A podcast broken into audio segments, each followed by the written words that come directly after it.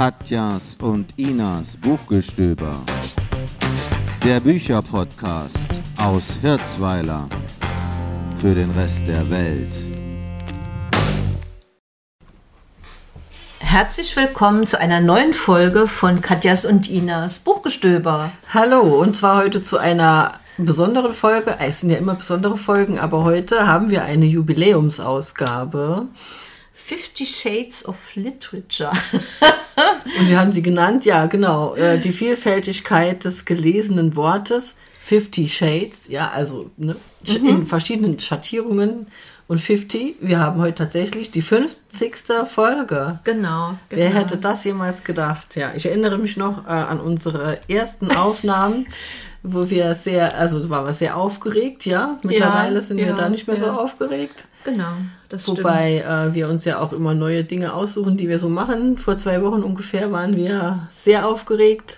Da hatten wir nämlich was Tolles, ne? Da waren wir sehr aufgeregt. Das war jetzt auch der Grund, warum ihr jetzt schon so lange nichts Neues mehr im Podcast von uns gehört habt. Richtig.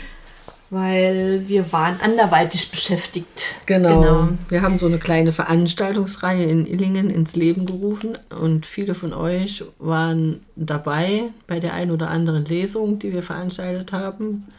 Und die Knaller-Abschlussveranstaltung war ja vor 2 Wochen Donnerstag mit über 60 BesucherInnen und einer königlichen Moderation von der lieben Ina.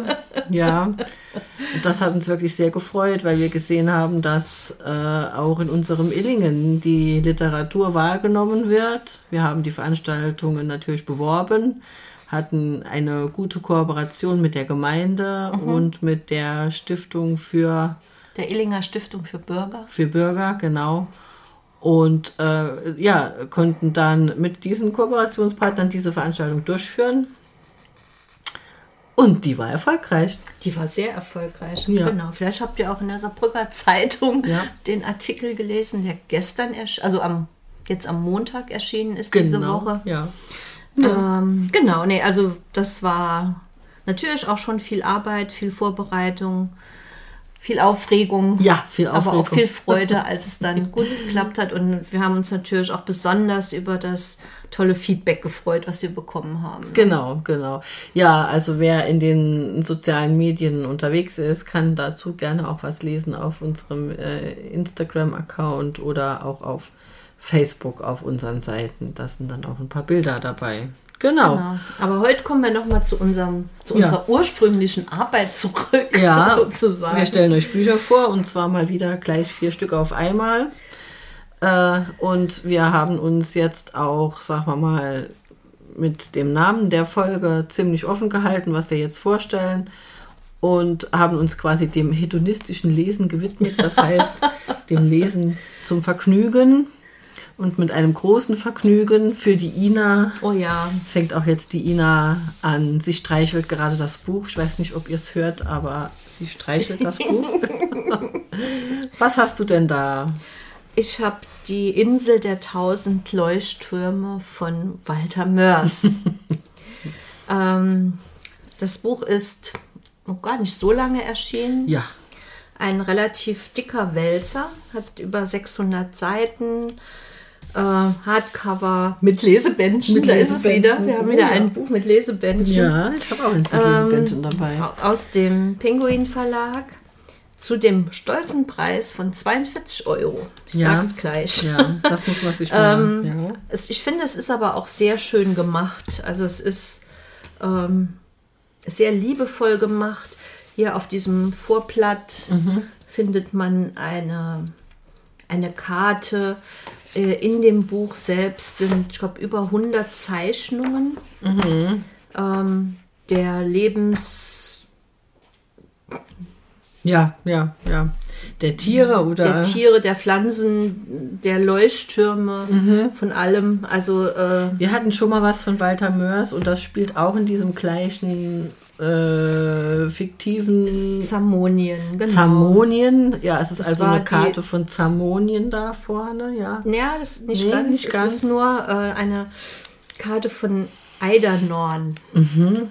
Also genau, wir hatten zu unserer fünften, ich habe nachgeguckt, zu unserer fünften Sendung die Graphic Novel Die Stadt der träumenden Bücher. Ja. Und da ging es auch schon um Hildegunst von Mythenmetz. Ja, ich erinnere mich, ja. Der Hildegunst von Mythenmetz hat jetzt ein Problem. Er hat eine Bücherstauballergie. Das ist natürlich für einen Literaturfreund, Liebhaber, Schreiber, was auch immer, geht das natürlich gar nicht. Deswegen muss er in Kur. Mhm. Und er fährt dann auf die Insel Eydernorn. Mhm. Das Ganze ist ein Briefroman und ein Reisebericht. Er schreibt an seinen Freund Ahmed Ben Kibica seine Erlebnisse auf der Insel. Mhm. Und ja, also ich habe gelesen, dass der Walter Moers in diesem Buch traumatische Kindheitserlebnisse verarbeitet, weil er als Kind zu einer Asthmakur auf eine Nordseeinsel geschickt wurde. Und wenn man sich das Eydernorn anguckt, ist das ein Anagramm von Norderney. Ach ja, schau genau. an. Ja. Mhm. Und am Anfang ist es so, geht es so ganz gemütlich los. Also er kommt dann irgendwie auf diese Insel. Eigentlich so am Anfang denkt man, ja, ist nett. Mhm. Aber dann irgendwann nimmt das Ganze extrem Fahrt auf. Mhm. Und es gibt wirklich einen spektakulären Höhepunkt, kann man sagen. Ja, okay. Und ja, weiter. Also ich kann, den Höhepunkt kann ich jetzt natürlich nicht verraten, aber ich sag mal, prinzipiell ist das halt ein Buch definitiv für Walter Moers Freunde, die das mögen. Mhm. Ich meine, Hildegunst von Mythenmetz oder Kryphius von Odenhopler, Danzelot von Silbendrechsler, Silbendrechsler. Das sind natürlich auch schon wieder so Namen, die schon zeigen, wo es hingeht. Und da geht es auch, also er erfindet auf dieser Insel oder um diese Insel rum wieder Tiere, Lebewesen. Das ist einfach der absolute Wahnsinn. Also ich denke, der wacht morgens auf und da sprudeln nur solche vor allem Tiere auch raus. Immer wieder neue Sachen. Man muss sich wirklich, das sind 630 Seiten, das ist auch so ein bisschen größeres Format. Ne? Genau. Ich habe dieses Buch in der Bibliothek quasi aus dem Paket genommen und dann, als es fertig eingebunden war, ins Regal gehievt, weil ich gedacht, ist schon ein schwerer Wälzer und ja, was alles in einem Kopf vor sich geht. Das ist wirklich der Wahnsinn. Also es gibt so, ich muss zugeben, es gibt ein paar Längen, also empfand ich als Längen. Er hat eine sehr detaillierte Beschreibung von Flora und Fauna, von der Kultur und der Geschichte, von dem Essen, von den Sportarten, die dort getrieben werden. Es ist teilweise, also es war mir an manchen Stellen ein bisschen too much. Mhm. Also gerade wenn er so in das Museum geht auf dieser Insel, wo dann natürlich auch alle Lebewesen und so weiter drin enthalten sind. Aber es ist auf der anderen Seite einfach wieder so absolut fantasievoll, skurril, witzig. Gibt Anspielungen auch auf die anderen Geschichten von ihm. Also das ist ja auch nicht die erste mit dem Hildegunst von Mythenmetz.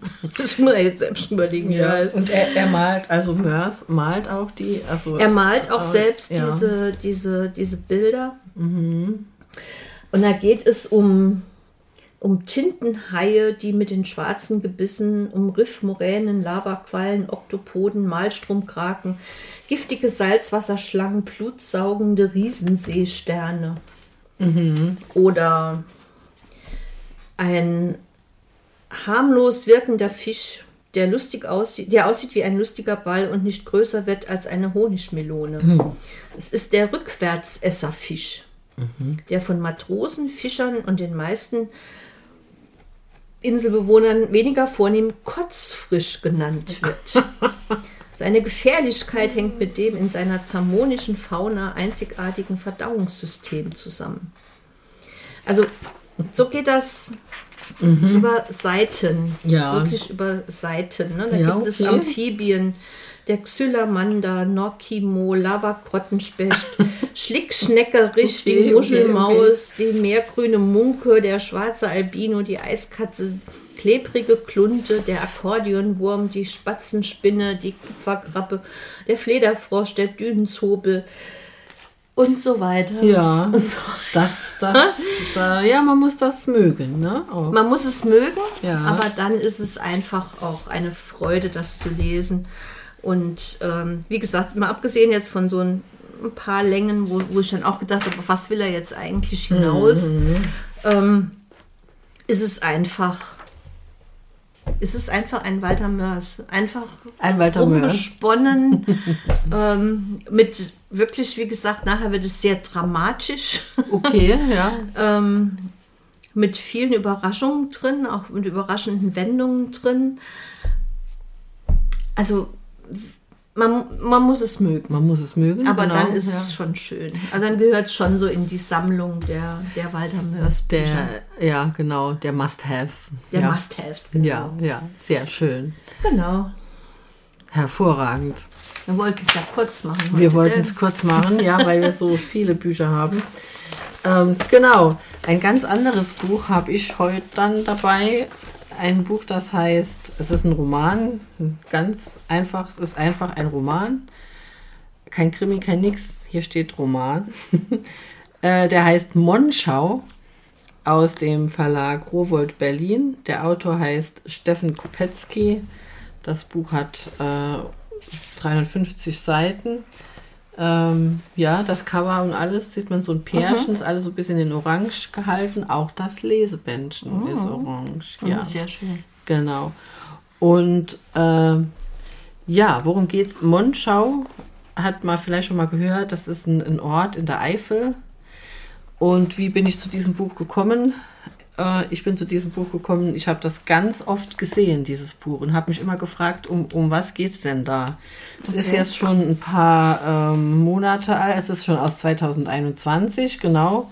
Ja, und man sieht das in den Buchhandlungen, hat man es gesehen, oder in irgendwelchen Buchjournalen.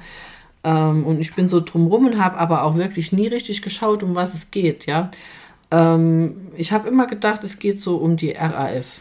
Weil die Leute hier auf dem Cover sehen aus wie aus den, tatsächlich ja schon wie so aus der Zeit irgendwie. Ich habe immer gedacht, es geht so um Politik. Von der Jacke her, ne? So ja, genau. Und so diese Frau einfach, ja.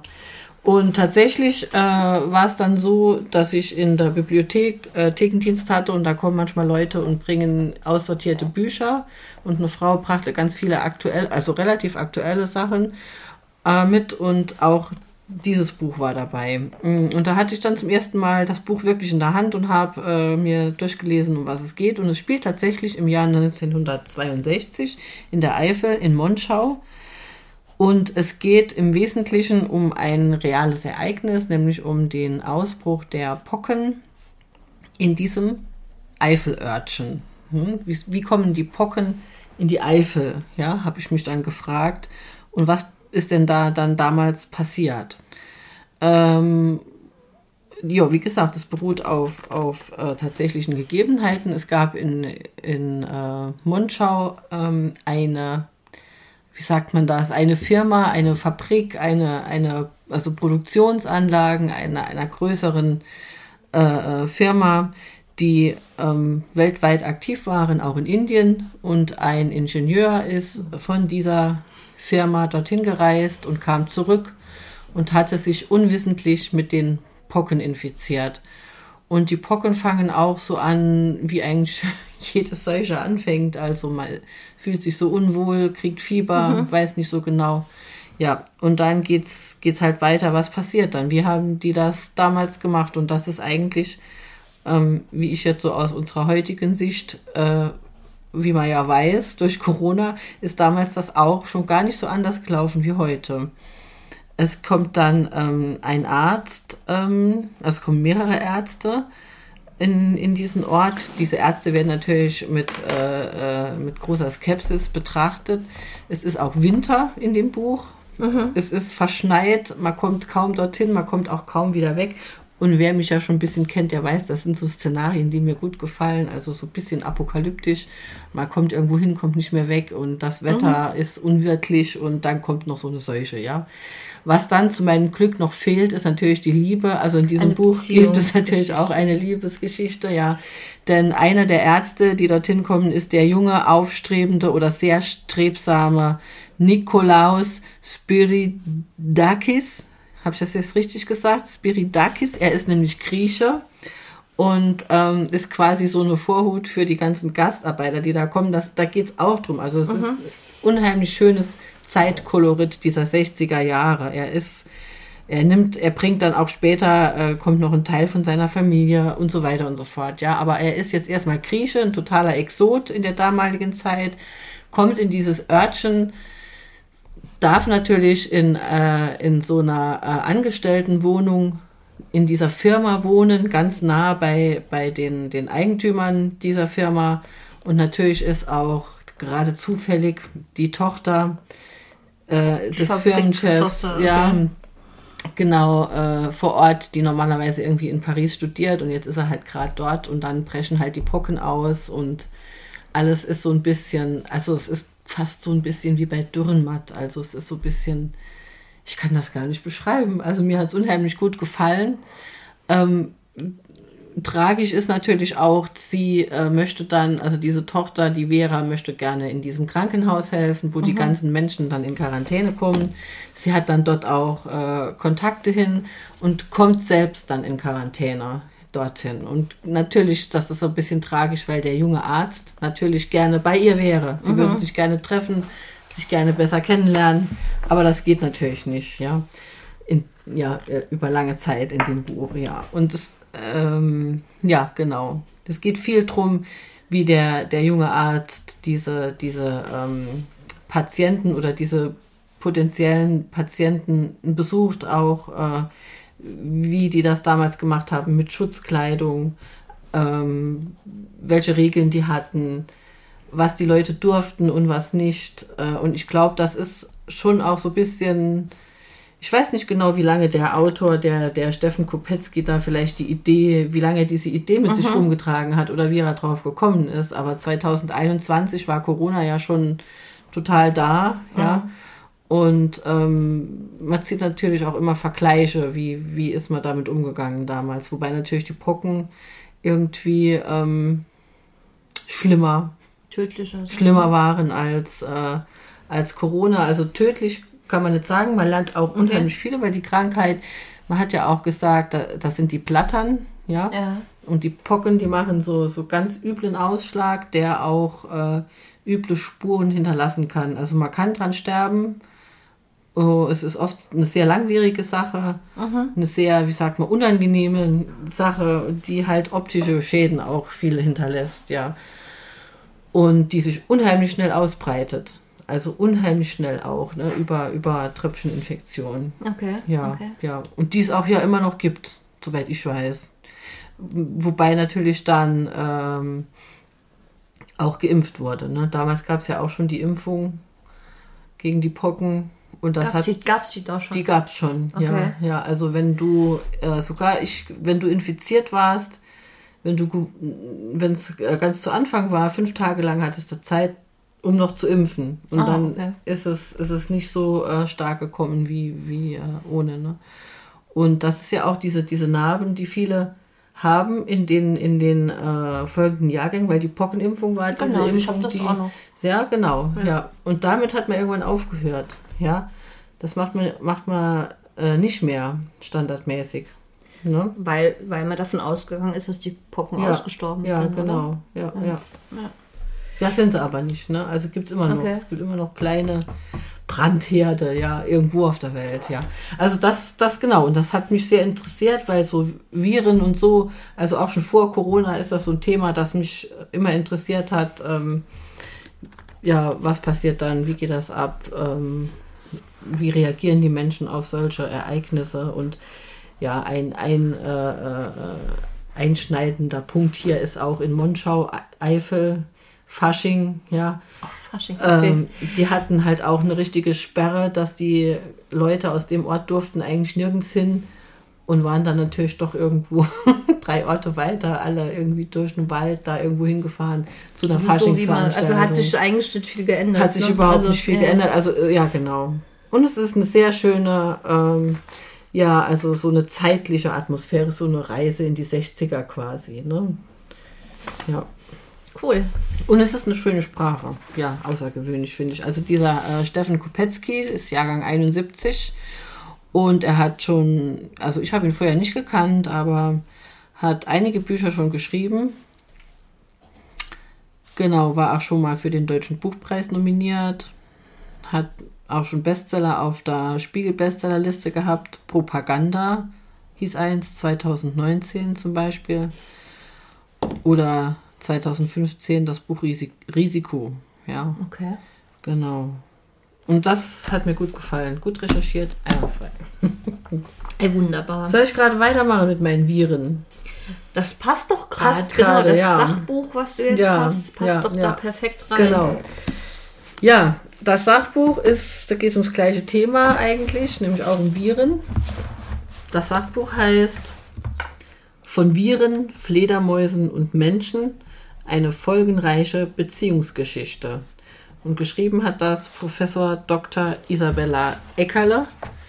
Und als ich das Bild hier hinten im Cover gesehen habe von der Frau Professor Dr. Eckerle, habe ich gedacht, oh, das ist ja aber noch eine junge Wissenschaftlerin. Dann habe ich den Jahrgang gelesen, habe gesehen, die ist 1980 geboren, ist gerade mal ein Jahr jünger als ich, sieht aber noch taufrisch aus und ist, ja, ist eine... Du siehst auch noch taufrisch aus. Ja, natürlich, genau, ja. Sie arbeitet in Genf in der Schweiz am Zentrum für neuartige Viruserkrankungen und ist auch schon lange, sagen wir mal, vor dem Auftreten des Covid-19-Virus war sie schon beschäftigt mit Coronaviren. Sie kennt auch den Herrn Drosten. Es gibt auch die ein oder andere Anekdote hier in dem Buch. Mein Lieblingspodcaster. Über ihn, ja, genau, aha. Und um was geht es eigentlich? Also von Viren, Fledermäusen und Menschen. Es geht um das Thema Zoonose. Zoonose bezeichnet man das, wenn von einem Tier, das ein Virus trägt, dieser Virus auf den Menschen überspringt.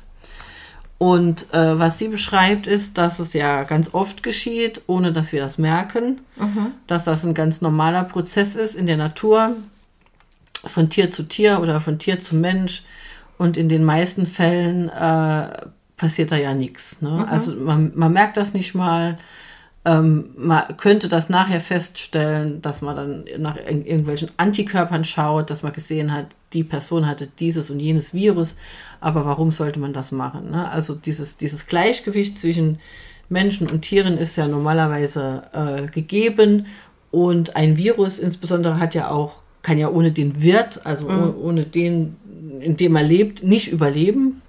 Hat ja auch, also ein Virus hat kein Interesse dran, eigentlich den Menschen oder das Tier umzubringen. Genau. Ja. Was unser Glück ist, ne, weil wenn man ja jetzt sieht, wie schnell sich das ein oder andere verbreitet, dann ja, muss man sich immer wieder sagen, das ist auch im Interesse, zum Beispiel vom Coronavirus, dass wir nicht daran sterben eigentlich, weil sonst läuft er sich ja selber aus. Genau. Also diese ganzen Prozesse beschreibt sie mal auch jetzt nicht, sagen wir mal, also schon in die Tiefe, aber nicht jetzt auf molekularer Ebene oder so. Und das Besondere an Zoonosen ist natürlich, dass sie zum Problem werden können, wenn natürlich was übertragen wird, das dann doch gefährlich ist. Also wo man das Gefühl hat, da geht der Mensch in Bereiche rein, die ihn eigentlich nichts angehen. Und dann kriegt man Schlag zurück. Ja, also typisch wäre zum Beispiel dieses Ebola-Virus. Ja, der Schrecken Afrikas quasi, wo man davon ausgeht, dass der durch Fledermäuse, also Fledermäuse der Wirt sind und immer schon waren, sich gut an diesen Virus angepasst haben, gut mit dem klarkommen. Also das ist auch interessant beschrieben, dass es einer bestimmten Fledermausart in diesen Gebieten im Kongo zum Beispiel, wo der Ebola-Virus herkommt, mit dem Virus besser geht als ohne. Also dass Fledermäuse, die mit diesem Virus auf natürliche Art infiziert sind, dass die fitter sind, länger leben als welche ohne. Das ist sehr erstaunlich, ja, kann man gar nicht glauben. Aber wäre wohl so. Und erst der Übersprung zum Menschen macht die Sache zum Problem, weil der Mensch ganz anders darauf reagiert. Und da sind wir wieder bei unserem allseits beliebten Thema, das wir auch schon öfter hatten, nämlich dem Mensch als quasi Aktivist in der Natur, der die Natur zerstört. Ja, Thema Klima und so weiter, Abholzung von Regenwäldern. Man breitet sich immer weiter aus. Man stößt in Galaxien vor, in denen nie ein Mensch zuvor gewesen ist. Und da ist dann die Fledermaus, die dann Kot hinterlässt oder auch mal beißt. Aber in erster Linie erfolgen diese Infektionen über Ausscheidungen, ja. Und dann kommt sowas dabei raus, wie dann hat plötzlich ein Mensch Ebola. Mhm. Und wenn es dann noch dumm läuft, ist das dann auch noch von Mensch zu Mensch übertragbar. Ja, das sind so die Spitzen, die sie beschreibt. Die meisten Viren sind ja, da hat das Tier hat was, der Mensch kriegt's, aber es springt nicht über zum nächsten Mensch. Ja? Und das ist unser Glück und das ist eigentlich die Quintessenz dieses Buches. Ja? Okay. Dass man eigentlich, es ist eigentlich auch ein Aufruf nochmal quasi an die ganze Welt, dass man, dass eigentlich ein Gleichgewicht geben muss zwischen allen und allem, was auf der Erde lebt, ja, und wenn eine Macht zu mächtig wird, dann kommt was entgegen, ja. Also alle Viruserkrankungen, die sehr gefährlich sind, entstehen immer dadurch tatsächlich, dass der Mensch irgendwo was verändert hat, wo die Tiere drauf reagieren, die kommen aus ihren Lebensräumen raus, ja, oder sie werden über die Welt hinweg verschifft, ja. Es kommt zu Kontakten, die es sonst nicht gegeben hätte, also das ist eigentlich so die Quintessenz. Ich kann vielleicht mal so vielleicht dauert es 5 Minuten, aber wo man sieht, um was es auch geht. Lass mich das mal vorlesen. Ja. Also, 2003, Wisconsin, USA. Ein 3-jähriges Mädchen wird mit einem unklaren, fieberhaften Krankheitsbild in einer Klinik aufgenommen, nachdem sie einige Tage zuvor von ihrem neuen Haustier, einem Präriehund, in den Zeigefinger gebissen wurde. Ein Präriehund. Genau, die gehören, schreibt sie auch hier, nicht zu den Hunden, sondern sind so ähnlich wie Erdhörnchen und sind mit Murmeltieren verwandt. Ja, die Eltern hatten klassische Heimtier. Genau. Die Eltern hatten das Tier erst 2 Tage zuvor auf einer Haustierbörse erstanden, aber der Kauf stand unter keinem guten Stern. Kurz bevor das Mädchen erkrankte, starb jener Präriehund, der das Mädchen gebissen hatte. Der ist dann zuerst gestorben. Woran und ob es etwas mit der Krankheit des Kindes zu tun hatte, wusste man aber nicht, obwohl sogar Proben des Tieres an ein Labor geschickt wurden. Immerhin ging es dem Mädchen auch ohne Diagnose bald wieder besser und so hakte man den Fall als unklaren Einzelfall ab, meldete ihn aber trotzdem sicherheitshalber an die zuständige Gesundheitsbehörde. Kurz darauf erkrankte ein Mann in Milwaukee, ebenfalls mit Fieber, auch er war zuvor von einem Präriehund gebissen worden. Auch dieser Fall wurde gemeldet, obwohl man ebenfalls zu keiner Diagnose gekommen war. Beide Meldungen gingen an dieselbe Gesundheitsbehörde, die daraufhin doch hellhörig wurde, obwohl beide Patienten fast 200 Kilometer voneinander entfernt wurden. Aber die beiden kannten sich, denn es war der Mann gewesen, der den Eltern des Mädchens kurz zuvor die beiden Präriehunde verkauft hatte. Ja, also die hatten, da war ein Zusammenhang, und zwar diese Präriehunde, da musste auch erstmal drauf kommen, Und dann weitere Untersuchungen wurden eingeleitet und 2 Wochen später konnte man den äußerst unerwarteten Auslöser ermitteln. Sowohl die Patienten als auch der tote Präriehund waren mit dem Affenpockenvirus infiziert. Der Händler hatte aber nicht nur diese beiden Tiere, sondern noch weitere Präriehunde verkauft, auf der Haustierbörse sowie an Zoogeschäfte. Auch dort erkrankten Menschen, die mit den Tieren in Kontakt gekommen waren. Und so weiter und so weiter. Und dann haben sich so 11 Menschen innerhalb weniger Wochen mit dem Affenpockenvirus angesteckt. Die wurden alle wieder gesund, aber mussten zum Teil, war schon schwere Verläufe, waren zum Teil im Krankenhaus. Und da hat man rausgefunden, dass sie mit einem westafrikanischen Stamm des Affenpockenvirus infiziert waren, Das wird dann genetisch analysiert. Da kann man froh sein, dass es solche Behörden gibt, die da und Forschungsinstitute, die das alles schon wissen. Und da gibt es verschiedene Stämme dieser Viren. Mhm. Und die hatten halt einen, der verhältnismäßig gefährlich war? Oder also verhältnismäßig ungefährlich war, genau. Und dann, was dem Team, das den Ausbruch untersuchte, jedoch Kopfzerbrechen bereitete, war die Tatsache, dass ein afrikanisches Pockenvirus auf eine Haustierbörse im mittleren Westen der USA gelangt war. Also es war ja ein afrikanischer Affenpockenvirus. Ja. Und da gab es zuerst mal keine Erklärung. Dann der Schlüssel zur Antwort war der Zwischenhändler, von dem der erkrankte Mann seine Tiere erworben hatte. Dieser verkaufte nämlich nicht nur die amerikanischen Präriehunde, sondern auch afrikanische Riesenhamsterratten, die er aus Ghana geliefert bekommen hatte. Das sind so groß, ist dann beschrieben, große, so 40 Zentimeter Riesenhamsters oder was, oder Ratten. Und die hatten dieses Virus und haben dann die Präriehunde infiziert, die eigentlich mit Afrika gar nichts zu tun haben.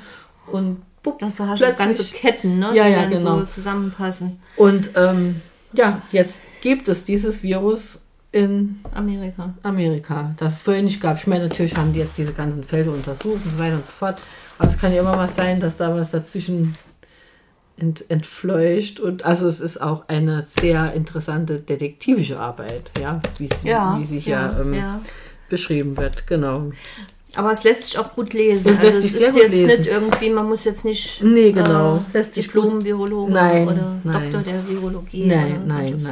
Es ist eines der, gebe ich ehrlich zu, Sachbücher liest man ja oft so ein bisschen selektiv, ne? Ja. Aber das hier habe ich wirklich schon vorne ein bisschen ziemlich durchgelesen. Also schön auch so, wenn dann so Beispiele drin sind, dann kann man das ja auch ganz gut lesen. Genau. Und es sind auch Bilder drin, also es ist auch eine schöne Übersicht nochmal, was es alles so an Seuchen gibt auf der Welt. Okay. Ich habe jetzt, glaube ich, meine Zeit schon rum, oder? Ja. Es gibt also zum Beispiel noch das Hantavirus, das gibt's hier überall, das haben Mäuse, ja. Okay. Das ist aber nicht gefährlich, da kriegst du höchstens so einen Schnupfen auch. Das passiert zum Beispiel, wenn du einen Schuppen im Frühjahr einen Schuppen säuberst, ja, wenn du da kehrst oder so, ja, und dann wird der Staub aufgewirbelt und da waren Mäuse und da ist ja dann auch deren Ausscheidungen sind ja dann in getrockneter Variante vorhanden, und wenn dieser Staub aufgewirbelt wird, kommt der Erreger wieder in einen Körper. Und obwohl er schon getrocknet war, wird das dann wieder alles aktiv, wenn es in dir drin ist, und dann kriegst du einen Schnupfen. Also kann auch eine Erkrankung, also eine Nierenerkrankung zur Folge haben. Und ist auch so, man hat tatsächlich so Studien gemacht, wenn es im Jahr viele... Was war es nochmal? Bucheckern und was essen Mäuse noch? Also Rötelmäuse sind es. Die essen so eine bestimmte Art von Nüssen und Zeug, das von den Bäumen fällt. Und wenn das ein gutes, Haselnussjahr war, gibt es ganz viele Mäuse. Mhm. Und im nächsten Frühjahr gibt es ganz viele Hantavirus-Infektionen bei Menschen. Weil dann gibt es viele Mäuse und dann gibt es viele, So ist es. Okay. Genau, also das war aus dem Droemer Verlag von Viren, Fledermäusen und Menschen, eine folgenreiche Beziehungsgeschichte von Professor Dr. Isabella Eckerle. Die Ina guckt ein bisschen so angeekelt. Ja. Nee, also ich frage mich dann schon manchmal, brauchen wir jetzt wirklich einen Präriehund als Haustier oder eine... Keine Ahnung. Was war das für eine Riesenratte? Riesenhamsterratte, keine Ahnung. Ja. Also irgendwie, manchmal ist, also gut, da sind die Menschen auch wirklich dann... also wir sind ja auch mit unseren Katzen total zufrieden. Wir sind mit unseren Katzen, das ist auch vollkommen ausreichend. Ja.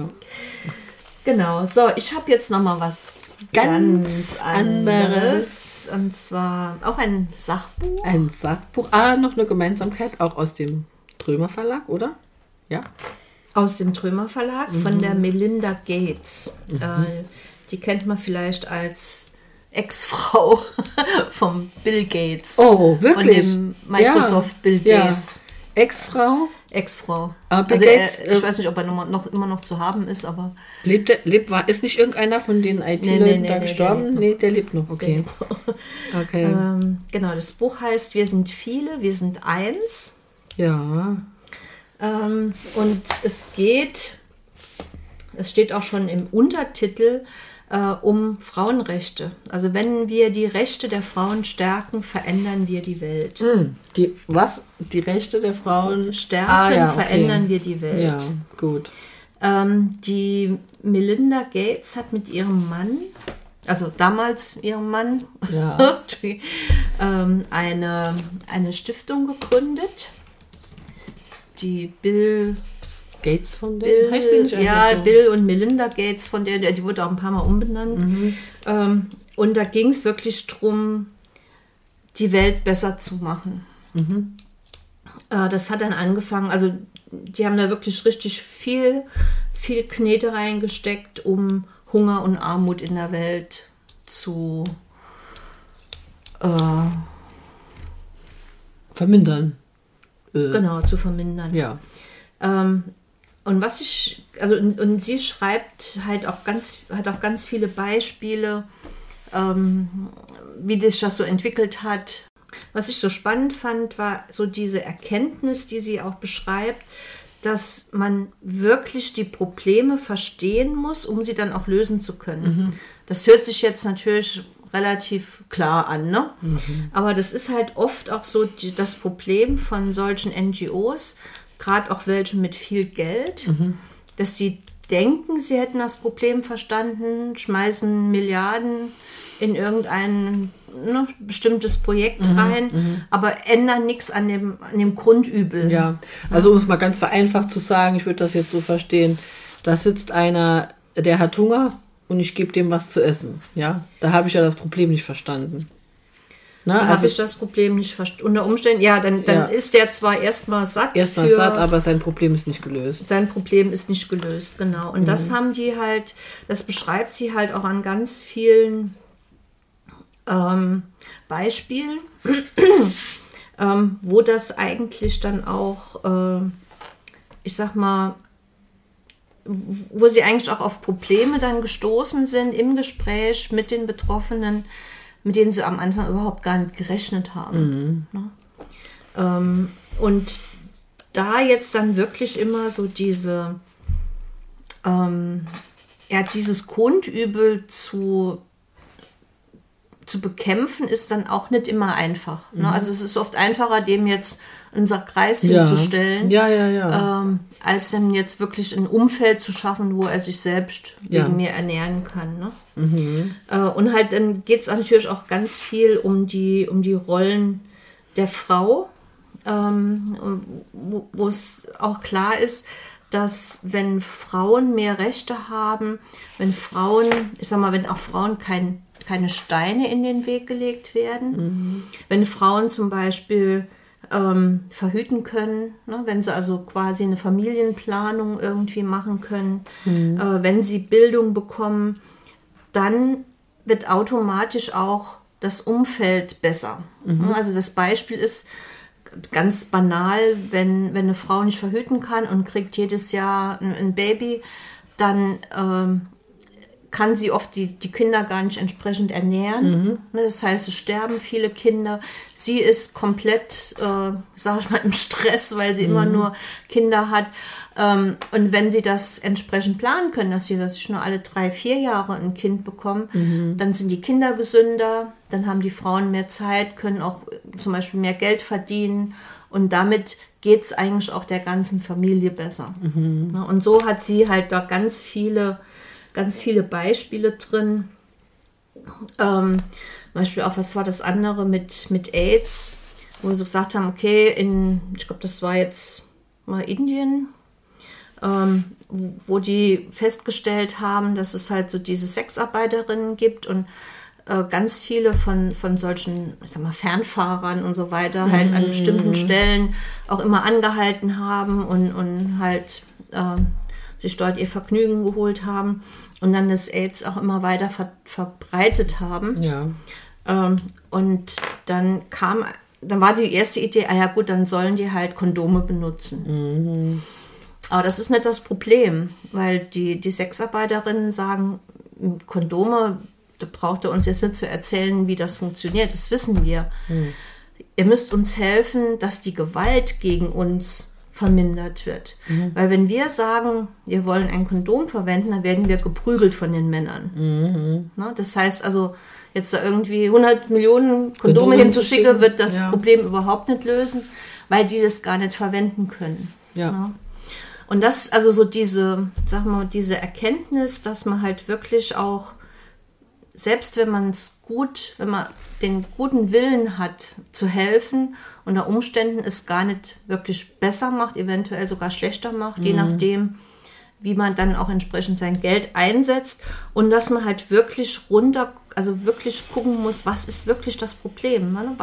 Woran hängt es denn wirklich?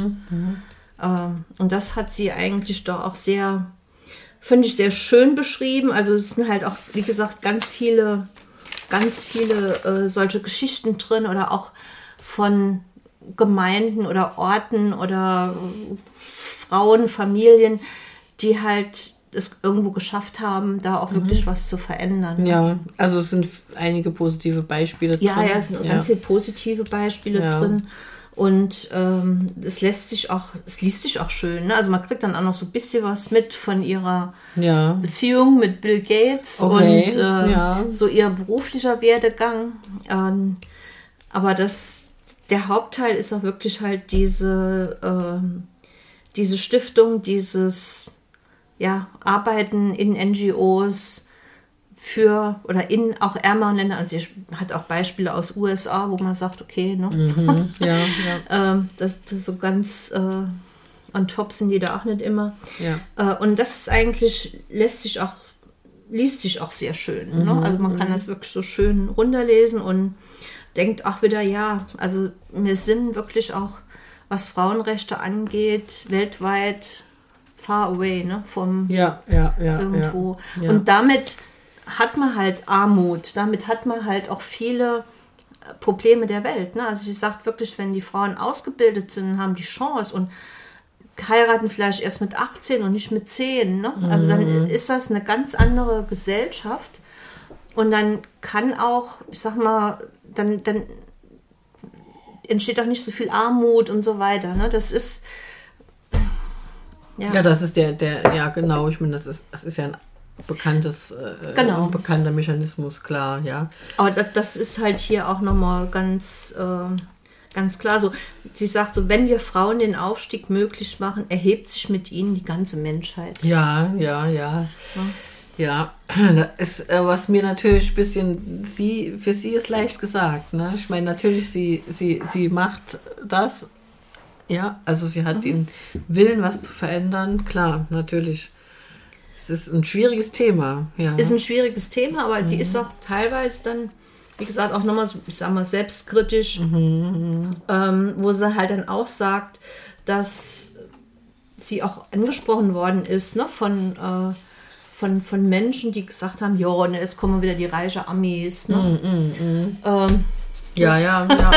Was wollt ihr denn eigentlich? Aber ich denke, so diese Entwicklung dahin, dass man wirklich reflektiert, wie kann ich denn wirklich was bewegen und nicht nur so den äußeren Schein vielleicht ein bisschen aufpolieren. So ein Aktivismus verfällt, dass man schnell was lösen will, und schnell was ändern will. Genau, auf einfache Art, das funktioniert meistens nicht. Oder auch von außen aufdrücken, das funktioniert halt auch nicht. Ne? Also es muss halt schon irgendwo dann, sag mal, in so einem, ich hatte auch Beispiel von irgendeinem afrikanischen Dorf, wo die dann quasi so Workshops mit dem gesamten Dorf gemacht haben. Ne? Ja. Wie sieht denn jetzt so das ideale Dorf aus? Ja. Und in der Beschäftigung damit hat sich dann halt auch so rausgestellt, dass dann die Männer irgendwann gesagt haben, ja, eigentlich ist das ja blöd, dass die Frauen immer das Wasser so weit tragen müssen. Die sind ja viel schwächer wie mir. Ja.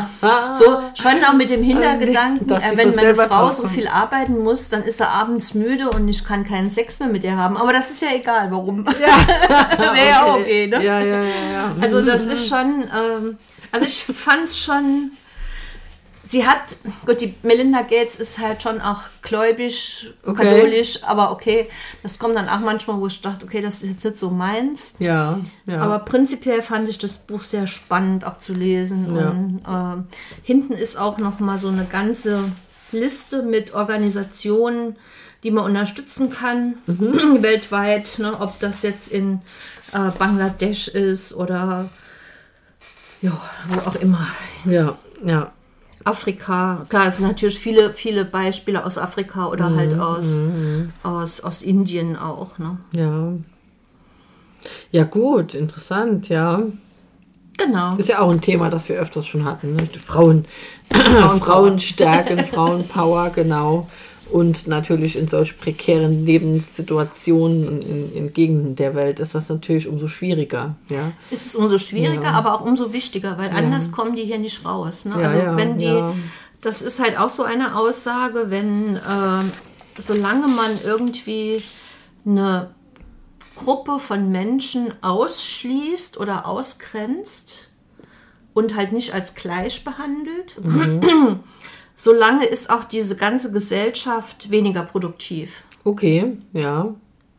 Ja, klar, ja. Ja, also klar. Das leistet halt dann auch den Missbrauchvorschub, ne? Dass man verwendet viel Energie drauf, den anderen unten zu halten, statt gemeinsam zu helfen oder zu helfen, den auch nochmal vielleicht so ein bisschen zu fördern oder nach oben zu bringen. Mhm. Und ich denke, da ist das ein sehr schönes Buch darüber. Mhm. Gut. Das war Melinda Gates, Wir sind viele, wir sind eins. Aus dem Droemer Verlag. Aus dem Droemer Verlag, wunderbar. Ja. So, und das nächste Mal gibt es wieder Weihnachtsgeschenkvorschläge von unseren bewährten Buchhändlerinnen, von der Jutta und von der Martina. Und ich denke, dann war es das für dieses Jahr. Dann hören wir schon bald die Christkindsglöckchen klingen. Dann kommen bald die Christkindsglöckchen, genau. Ja. Gut, dann vielen Dank fürs Zuhören und bis zum nächsten Mal. Tschüss.